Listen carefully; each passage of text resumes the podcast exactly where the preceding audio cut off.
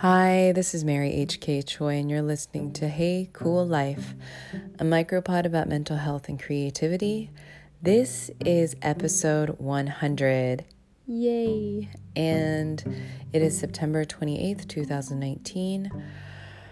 Wow, um, it's been a while since I've updated, and I really appreciate everyone's patience. Um, there's been a lot going on in my life. Not that that is an excuse, but I have been extremely um, gentle and sort of compassionate with myself and what I have bandwidth for. Like, another example is that it's been a very long time since I've been to the gym.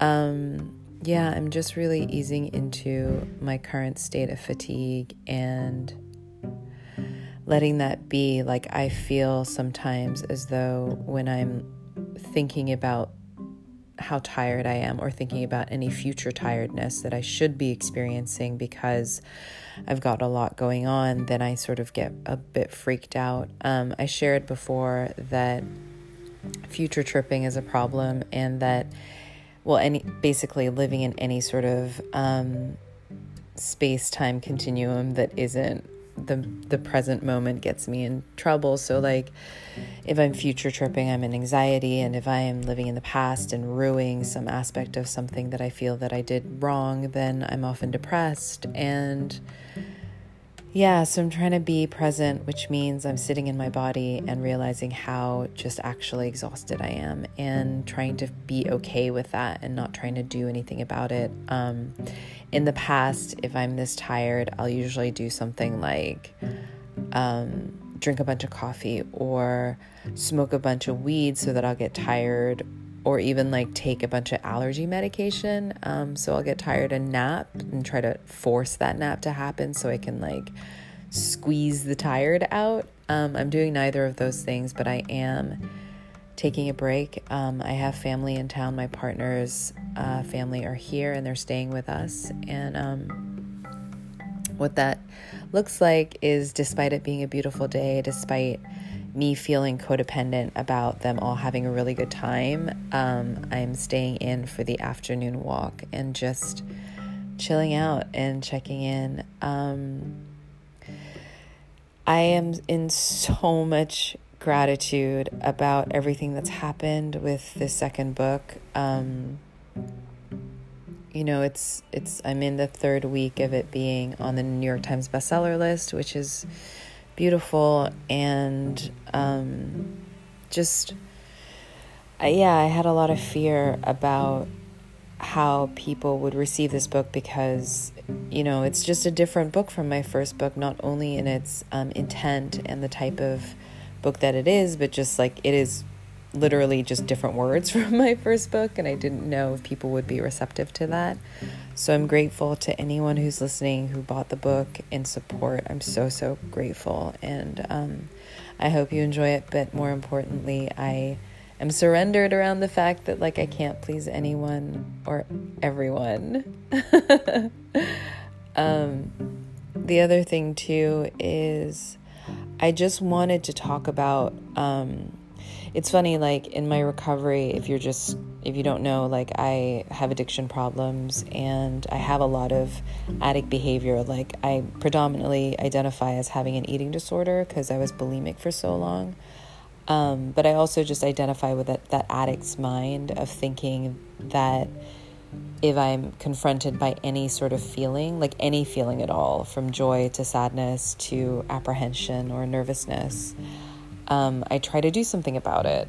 Like and oftentimes i either like starve myself over it go work out very violently or eat something also very violently until i can numb out. And so yeah i'm trying to be mindful of that. And like you know i've been in recovery now for a year and like four months and you know my recovery is that i go to 12 step meetings. I am in um, a fellowship of that. And I also go to therapy and I also meditate and I do a lot of things. And um, the first year is interesting because, and I think I'm feeling introspective and also like retrospective, I guess, about just this experience because um, you know, the book is out and I finally have a moment that I can just sort of be. And, you know, for the first year, it's like, okay, so your first Thanksgiving or your first like Halloween is kind of a head trip because you're like, oh no, I can't get fun sized candy. I can't buy all the candy on sale. I can't just like just OD on sugar and then be also disguised by the fact that everyone else is OD on, ODing on sugar. Um, but then I got over Halloween and then it was like, oh no, like my birthday, oh no, Thanksgiving, oh no, Christmas.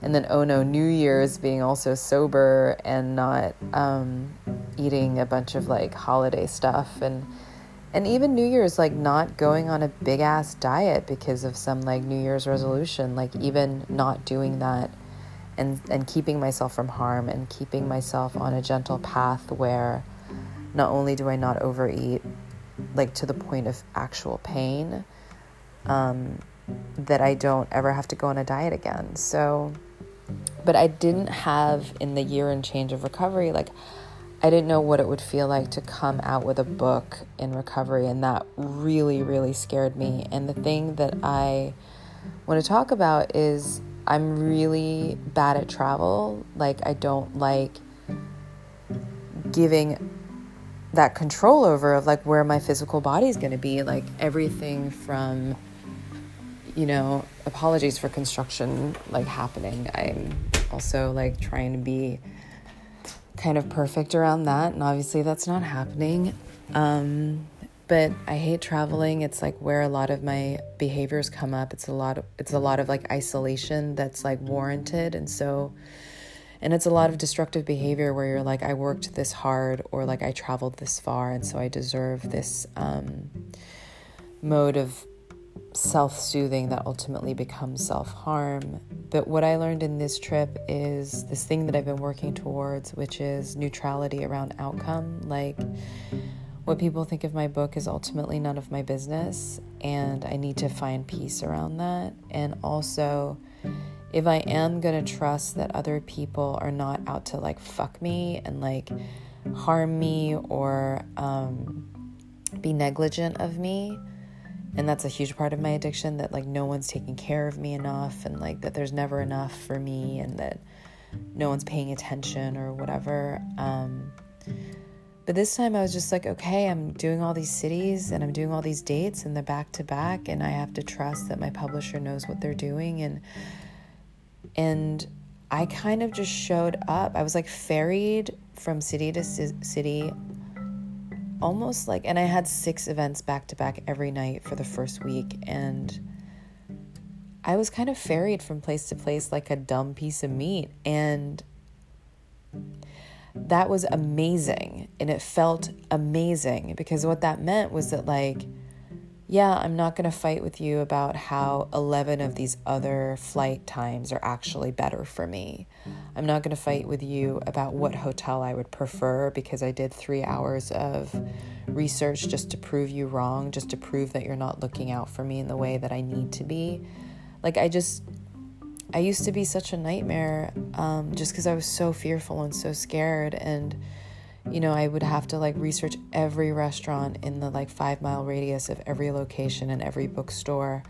If I was going to be early for two hours, that wasn't acceptable. So, you know, XYZ. And I just kind of put all that fuck shit down and all that mental arithmetic. And that made it so while I was tired from actually showing up and doing these things and being in good spirits and like being able to make eye contact and like understand people who like I'm meeting and like listen to their stories and appreciate like the gratitude of like them telling me that they like my book without me like being embarrassed and and all that stuff. And you know I really came out the end of it like feeling really carried like feeling really supported. And I've never really experienced that before. Like I really thought that you know, like me being on my watch was the thing that was making me, um, was keeping me safe. And I really saw that actually letting go of that. And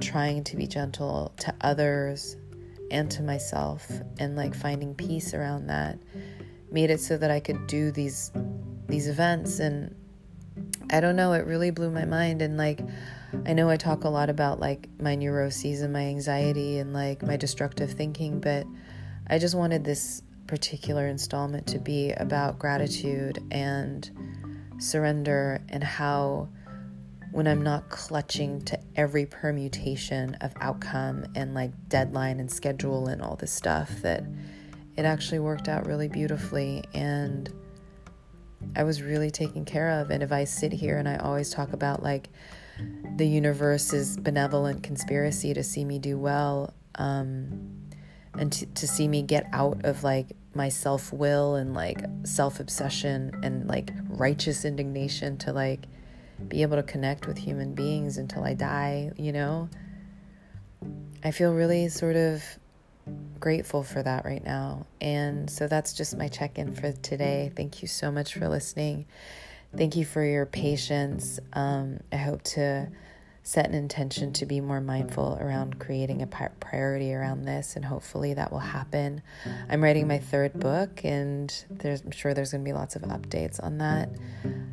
Have a beautiful day. Have a gentle day. Have a day where you can access compassion for yourself and the people around you. And if you can't believe that people are not out to hurt you because of one reason or another, um, I just really invite a moment to just sit with the possibility of reframing their attitudes with the fact that they are hurt or else sick and um, have their stuff too. So thank you as always. And yeah, bye.